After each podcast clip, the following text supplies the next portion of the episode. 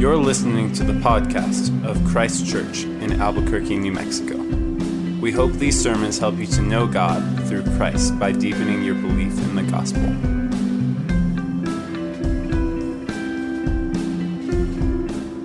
The reading this evening comes from Luke chapter 6, verses 17 through 26. And he came down with them and stood on a level place with a great crowd of his disciples and a great multitude of people from all Judea and Jerusalem and the seacoast of Tyre and Sidon, who came to hear him and to be healed of their diseases. And those who were troubled with unclean spirits were cured. And all the crowd sought to touch him, for power came out from him and healed them all. And he lifted up his eyes on his disciples and said, Blessed are you who are poor, for yours is the kingdom of God. Blessed are you who are hungry now, for you shall be satisfied. Blessed are you who weep now, for you shall laugh. Blessed are you when people hate you, and when they exclude you and revile you and spurn your name as evil on account of the Son of Man. Rejoice in that day and leap for joy, for behold, your reward is great in heaven, for so their fathers did to the prophets. But woe to you who are rich, for you have received your consolation. Woe to you who are full now, for you shall be hungry. Woe to you who laugh now, for you shall mourn and weep. Woe to you when all people speak well of you, for so their fathers did to the false prophets. This is the word of the Lord.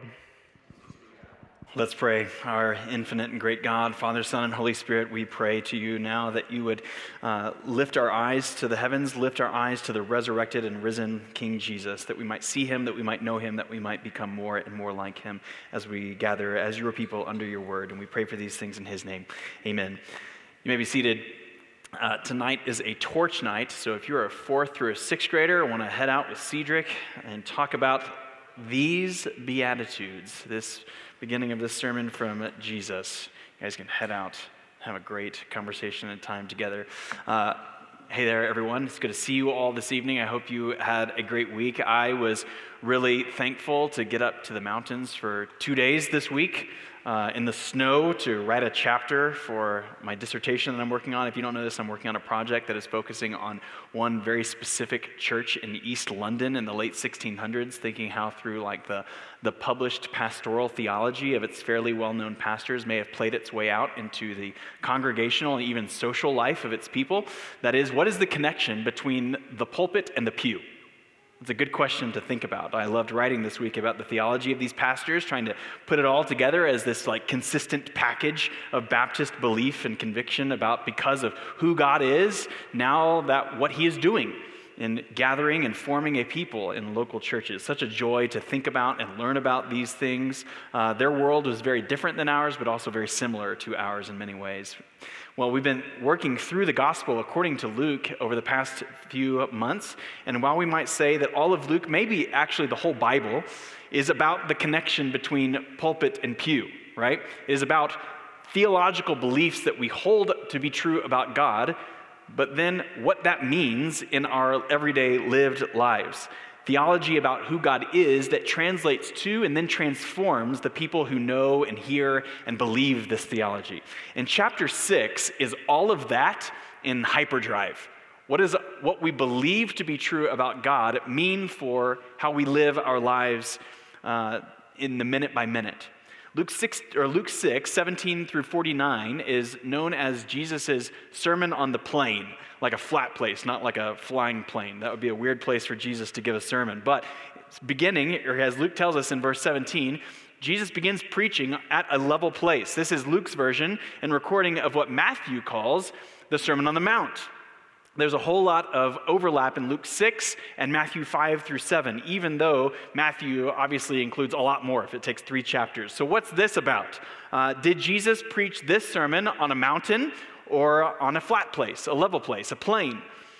Well, first of all, we should say this about the genre of a gospel account that Matthew and Luke and Mark and John are not always following the same expectations of telling history that we require of modern historians. They aren't just making things up as they go, but they actually are telling theological histories with theological emphases.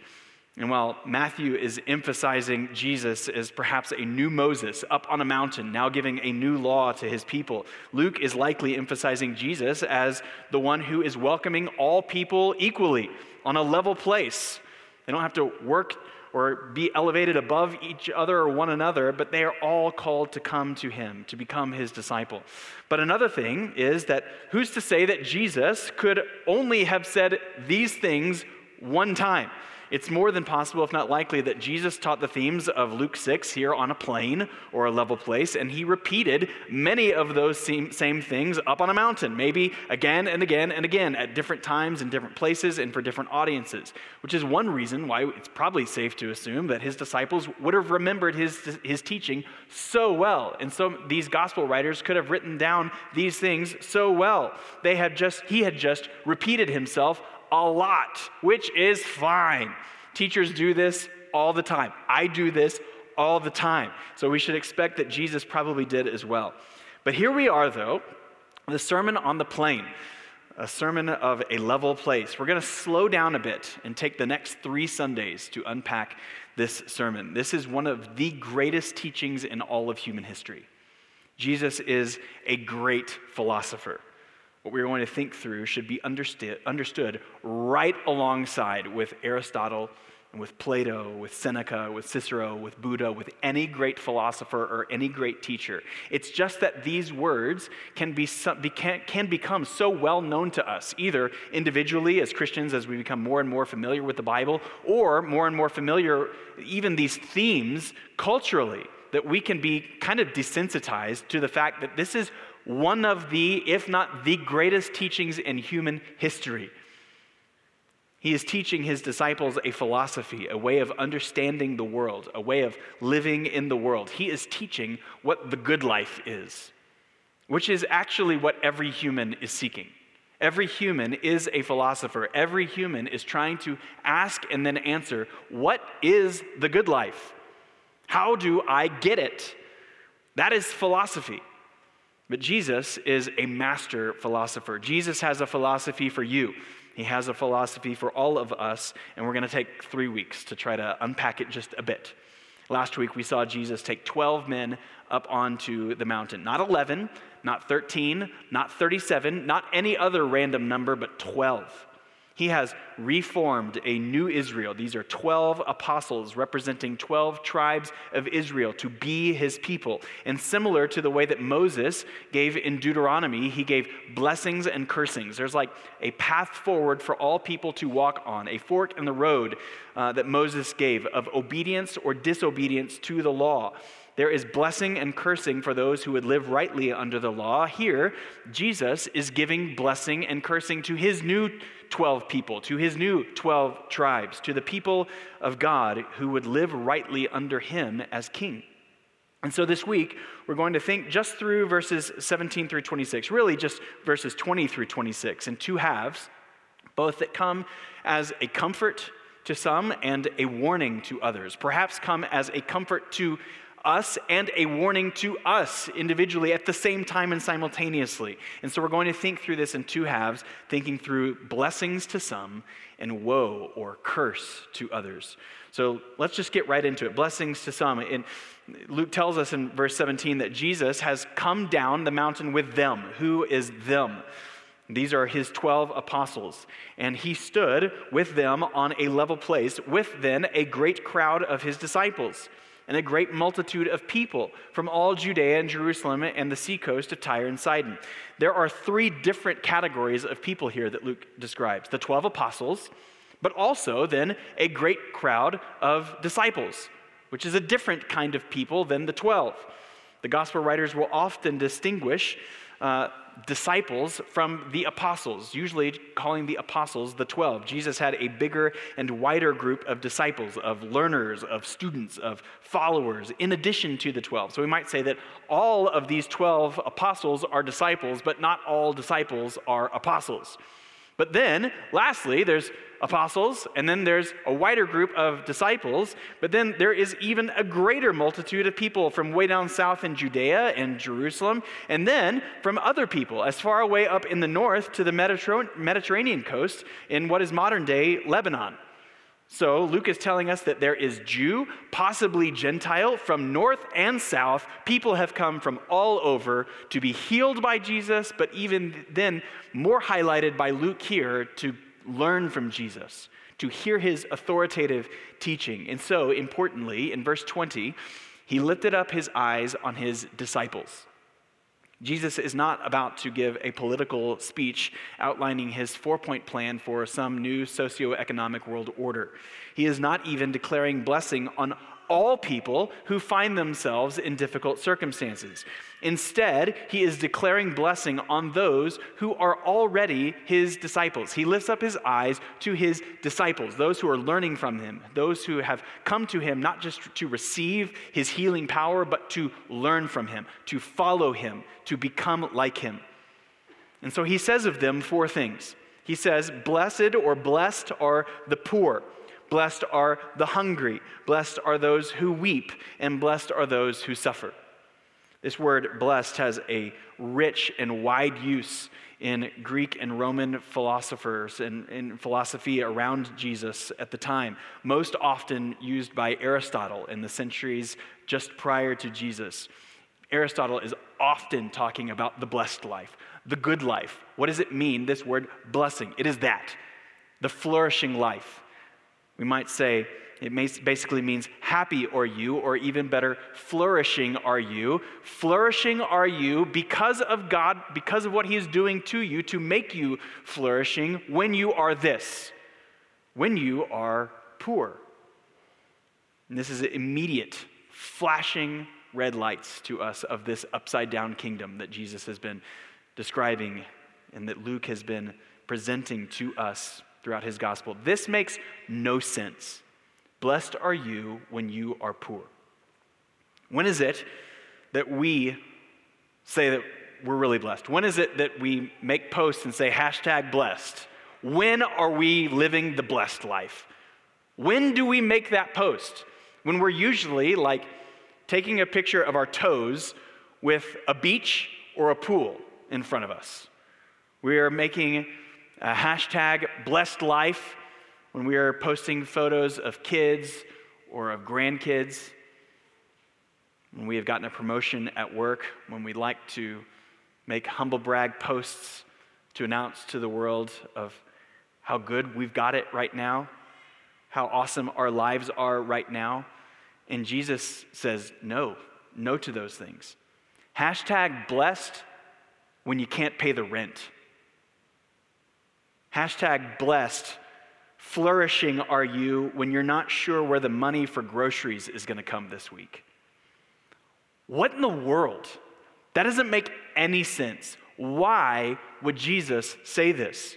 It sure seems like those who have nothing have actually not been blessed by God, but have been abandoned by God. Like David asks over and over and over again in the Psalms why do the wicked prosper? Why is it that when I look around and see those who have no care for you, O God, why are they seemingly the ones that are being blessed by you? Why does it appear that obedience to God actually brings no material benefit in this life? In fact, actually and very often quite the opposite. Why is this kind of life actually a blessed, happy, flourishing life? Because what God wants most for his people is to give them himself, to fill with what is of actual, true, eternal substance. That in this life, God has not necessarily, uh, he doesn't have any interest in materially blessing you. In fact, in what Jesus is, if what Jesus is teaching is true, then material prosperity may not actually be a blessing, but might be a test. Will I, when I have every material need met, still trust God and still depend on Him for everything?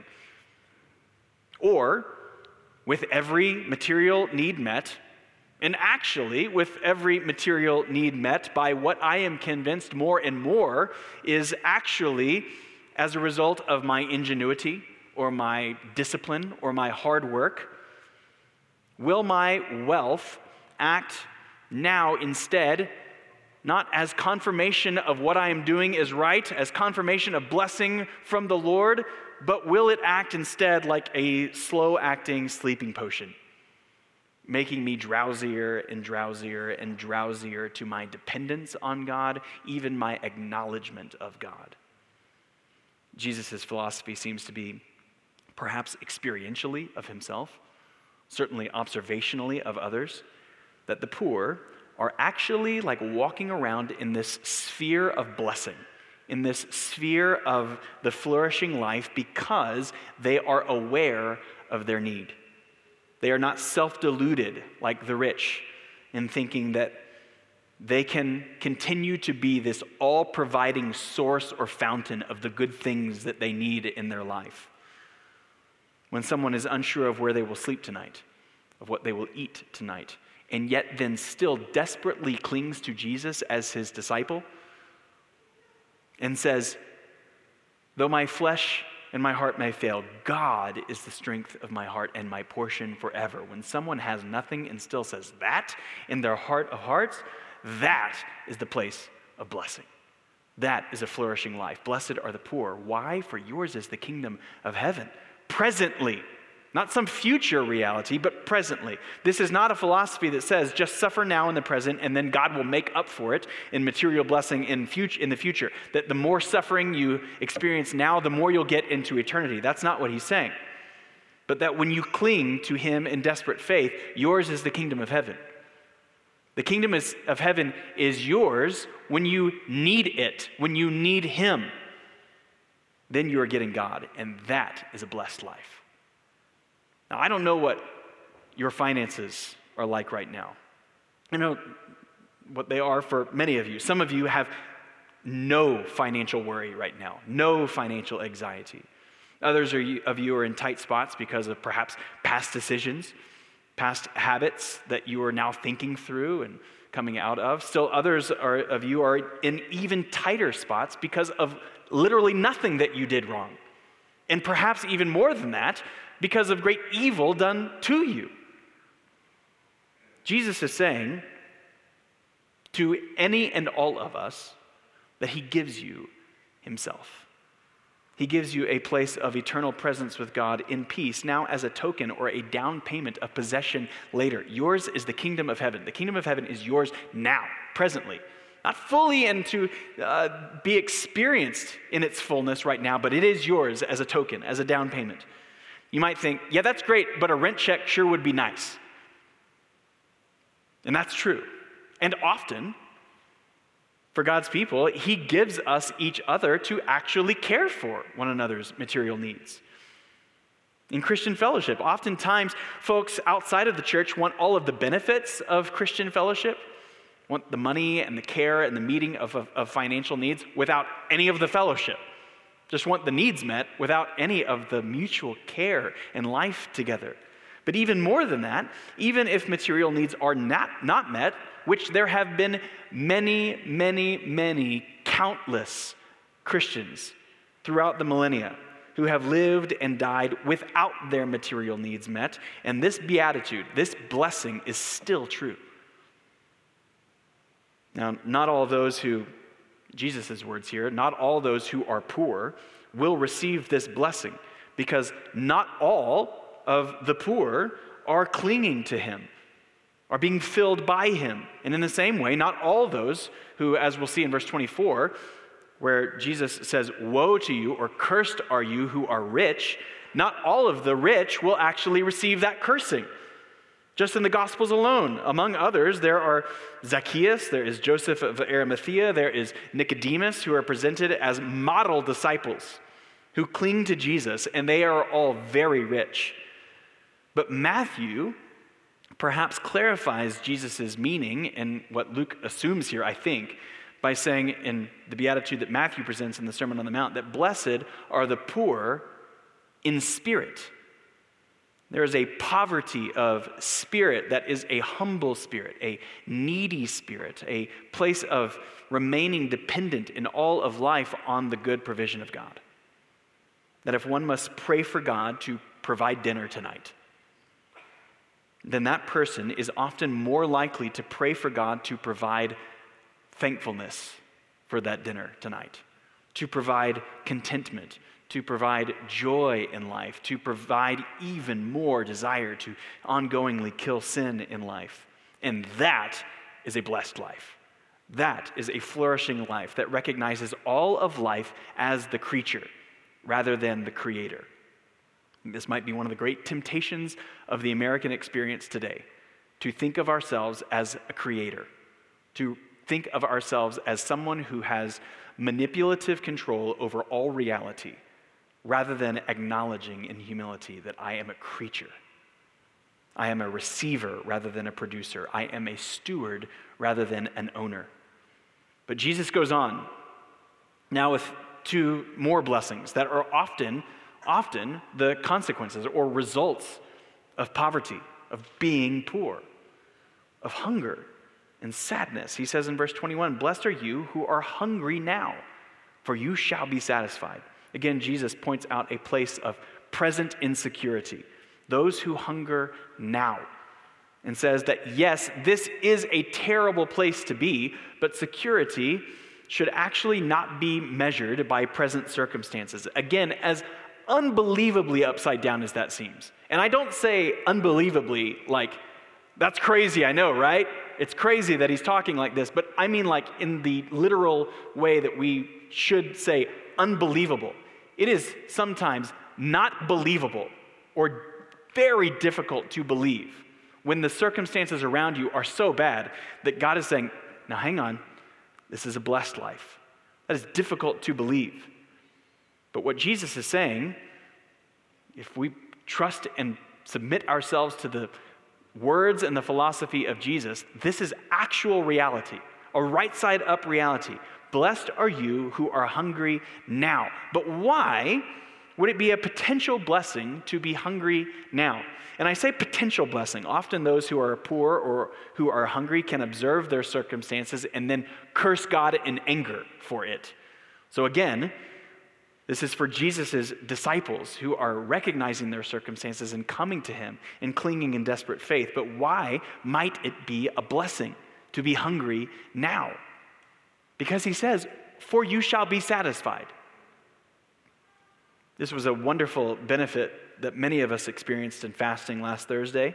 That in Luke 14 and in Luke 16, Jesus is going to talk about ultimate feasts of satisfaction.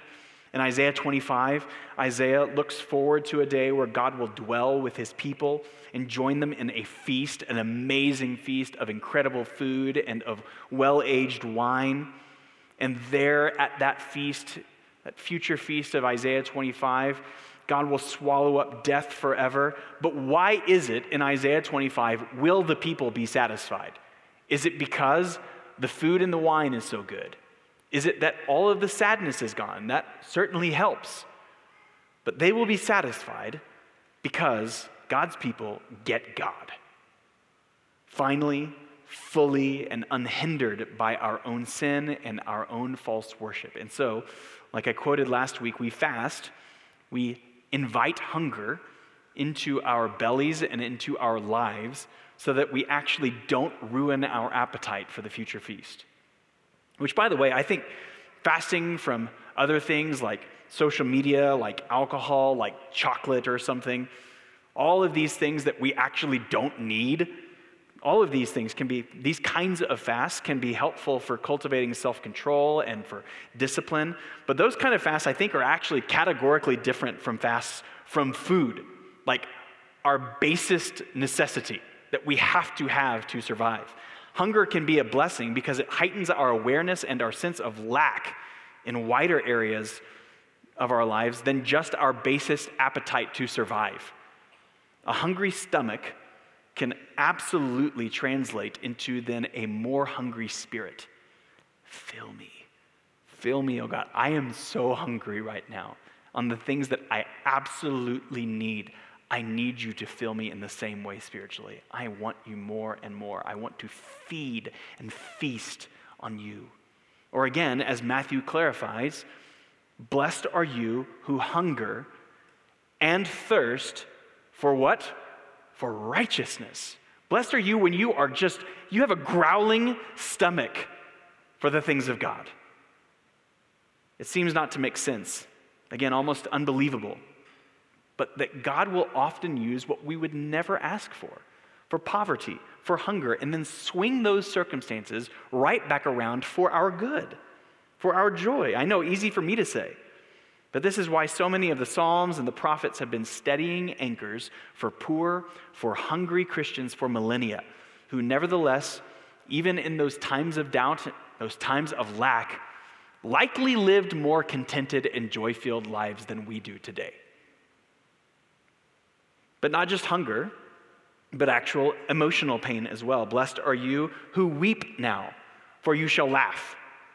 Jesus is, does not say, Blessed are you who become my disciples, for I will end your suffering.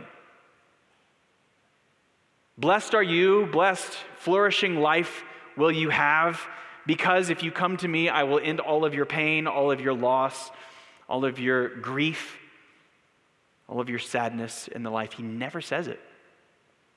Instead, he says, Blessed are you who weep now, for you shall laugh. Future tense.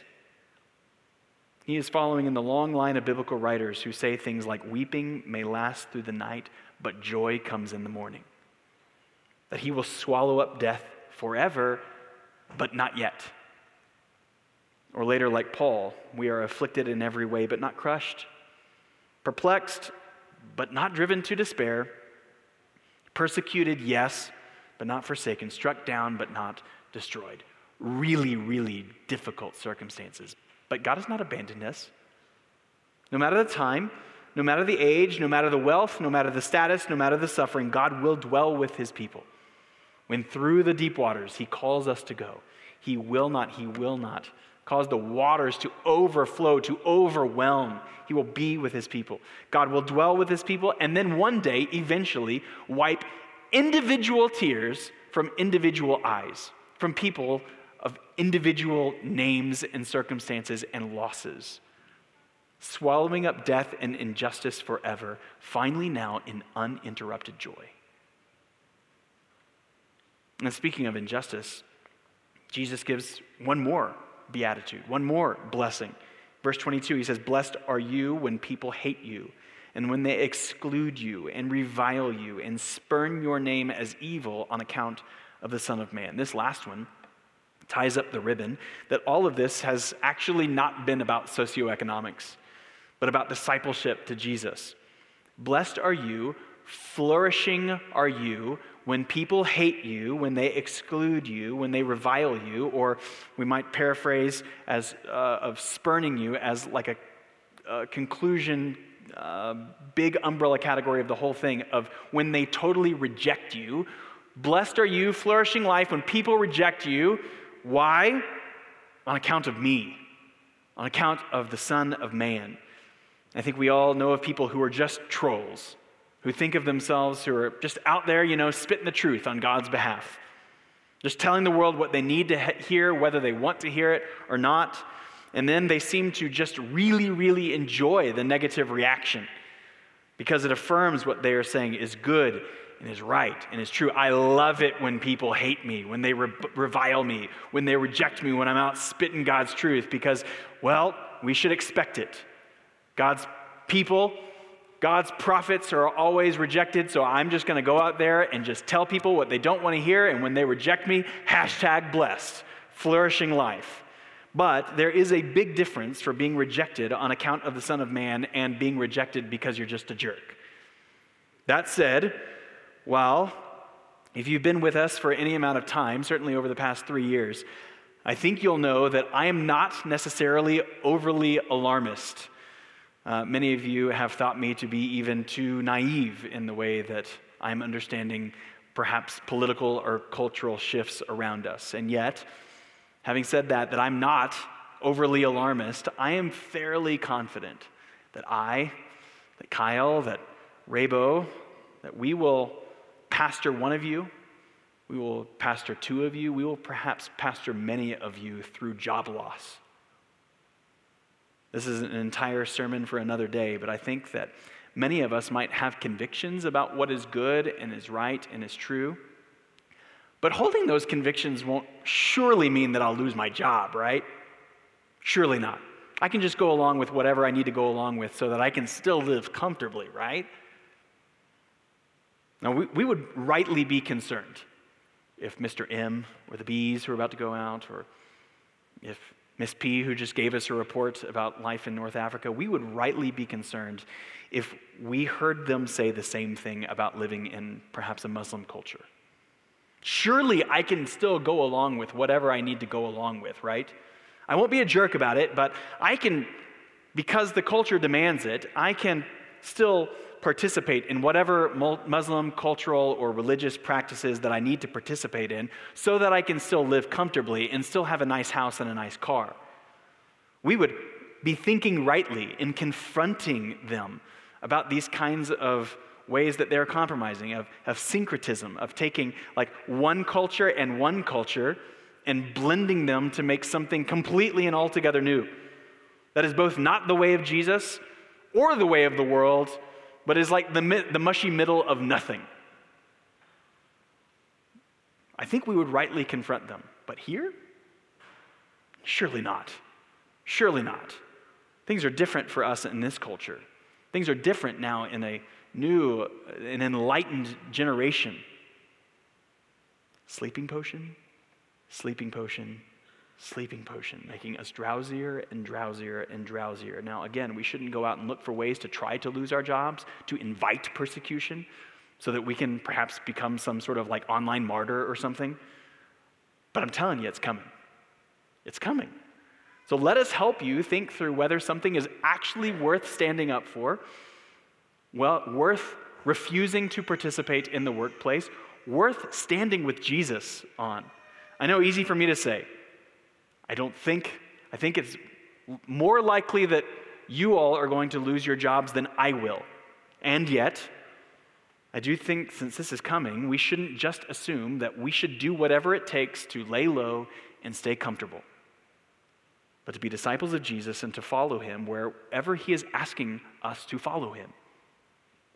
In fact, if or when suffering does come on account of the Son of Man, Jesus then gives his only command in this entire section. Did you hear it? What's the only command that he gives? Verse 23 Rejoice in that day. When suffering comes, rejoice in, in that day. Leap for joy, for behold, your reward is great in heaven. Rejoice. Paul, James, Peter, all of these later New Testament writers will all pick up on this theme. James says, Consider it pure joy, my brothers, when you encounter trials of various kinds, because we know that the testing of our faith develops, what does he say? Develops what? Perseverance. We are, he's saying it might not be possible to follow Jesus unto the end without this kind of testing of your faith that strengthens it. Or Paul in Romans 5, he says, We rejoice in our sufferings, knowing that suffering does something. It produces endurance. And endurance produces character. And character produces, Paul says, hope. Hope in the future, in the, in the eternal not just in a comfortable life now that never invites any kind of suffering. We know this to be true of our physical bodies. If all we do throughout the week is what is comfortable, if all we do is just watch TV, play video games, scroll social media all day, it feels good, but it lulls the body in, in it even lulls the mind into greater unhealth. It is when we are pushed when we are stretched, even physically, beyond what we think our bodies are capable of, that we actually get stronger, that we get healthier.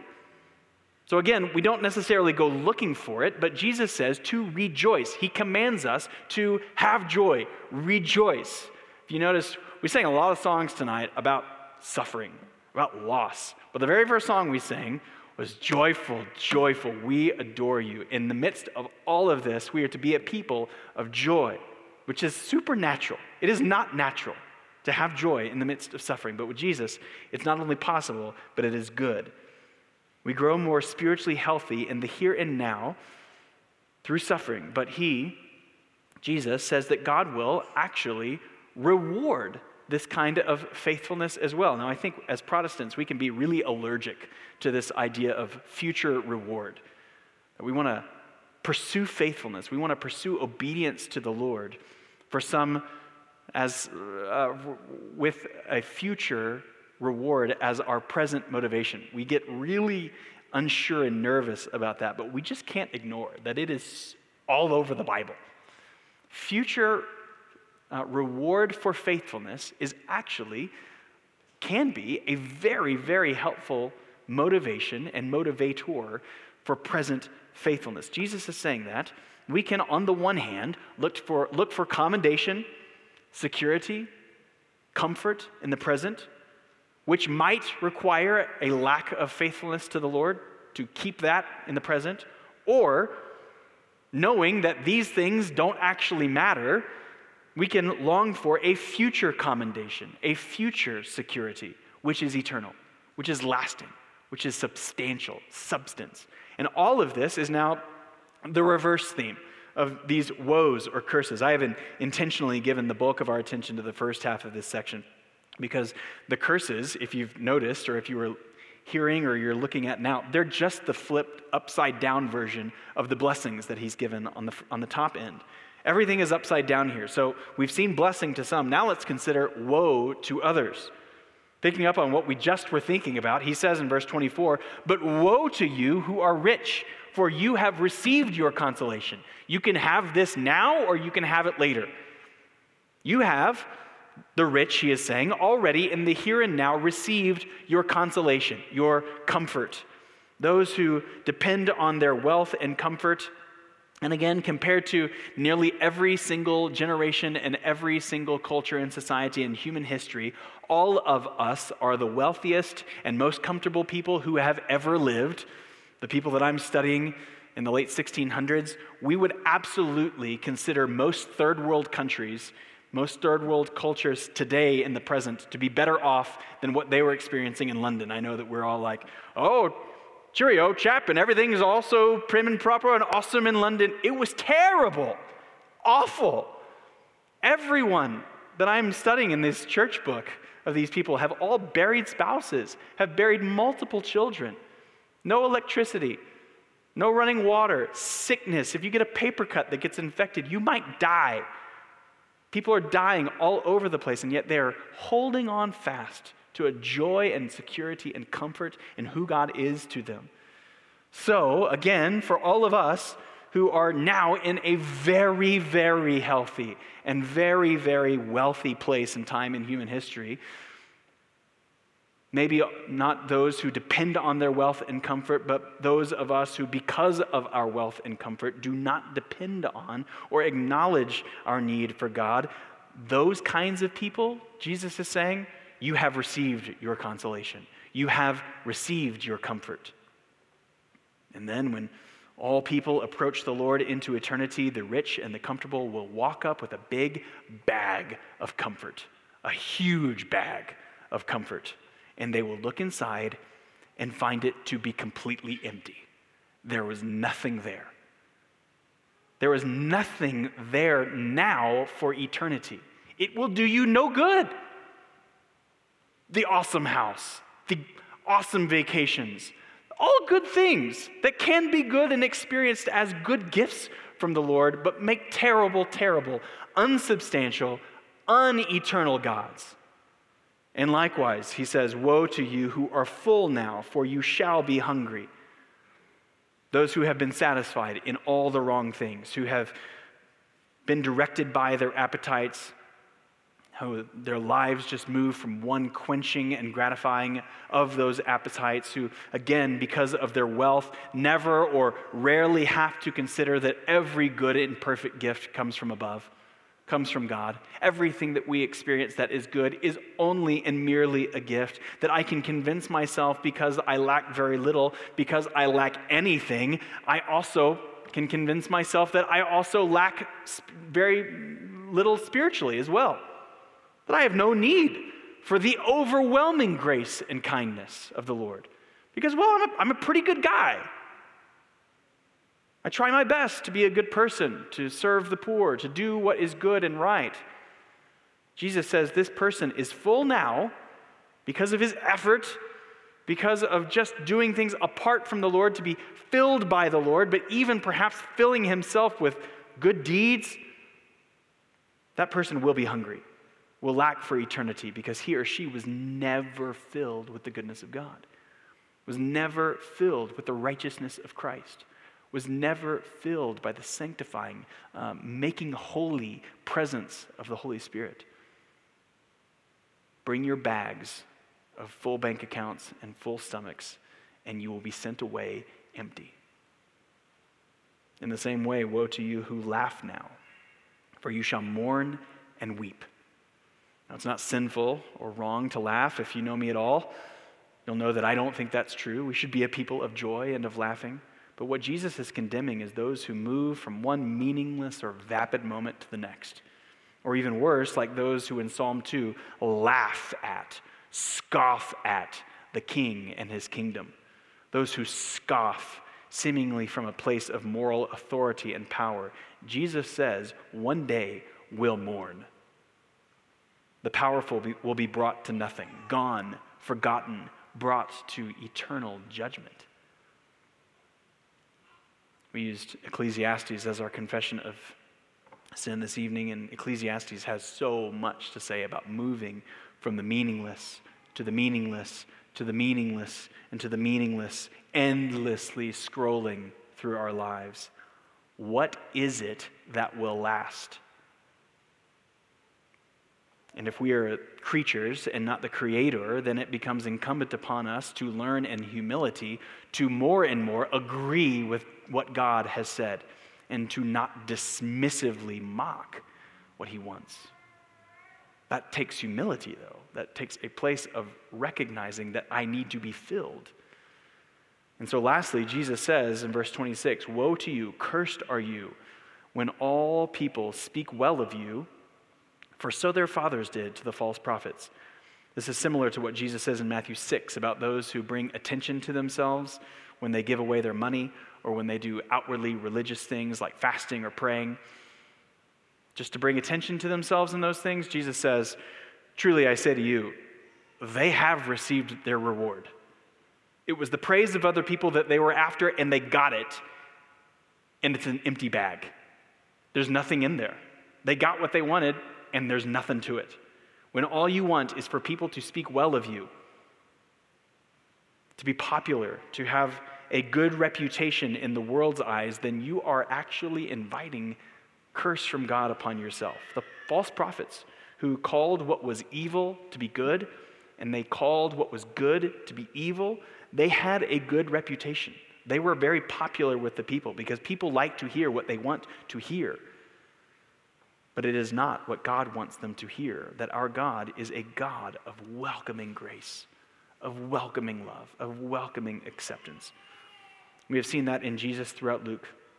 Look at the kinds of people who are drawn to Jesus, and he is inviting all people to become his disciple here at a level place.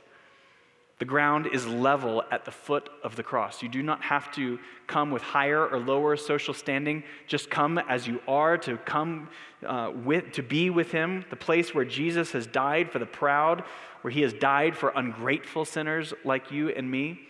But He is a God of grace and acceptance that is predicated upon repentance, on coming to the cross to say, No more of me, no more of the old self.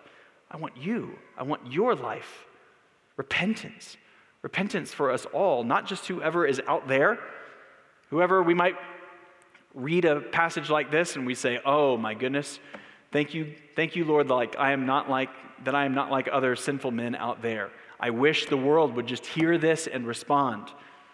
They need to understand reality better. They need to turn their lives around. This passage is a warning to all of us to come to Jesus tonight for the very first time, tonight for the 10,000th time, and say to Him, I need you.